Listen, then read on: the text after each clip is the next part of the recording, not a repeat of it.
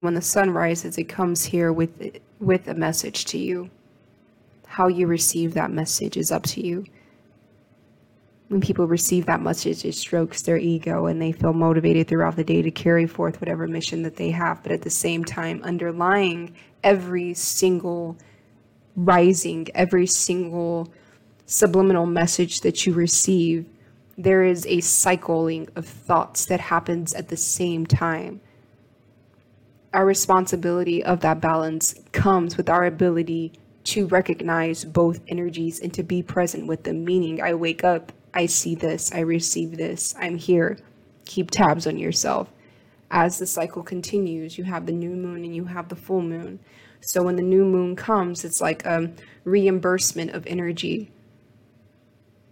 And it's there to help you, to pull you through. It will nurture you and mother you in the way that the sun will not, because once the sun sets, it's gone. And it's illusion.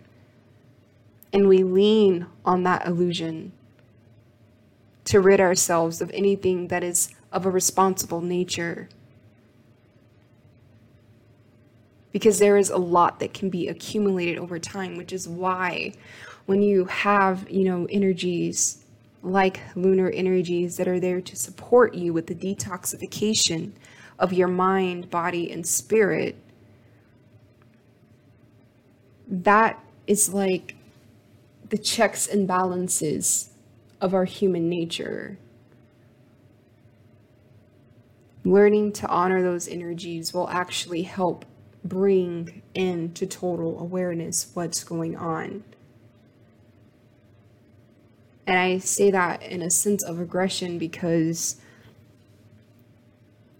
the B S that happened here over the summer, these are things that I don't really want to mention right now, but this is the space that I have, this is where I am, and this is what I'm being asked to do.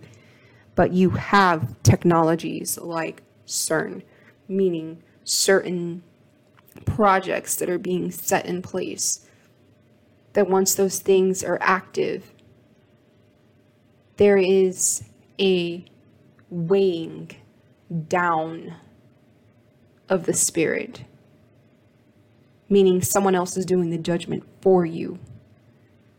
And if someone else is doing the judgment for you, you are not keen enough and aware of the own weights and measures on your scale. So your spirit is constantly destroyed. It's constantly downtrodden. It constantly seems like a test. It constantly seems like something you have to push yourself forward to strive and to excel versus just being. And we wonder why the manifestations that we're actually trying to pull forth in this new earth aren't really working. They don't correspond with the timelines that are being shoved down your throat.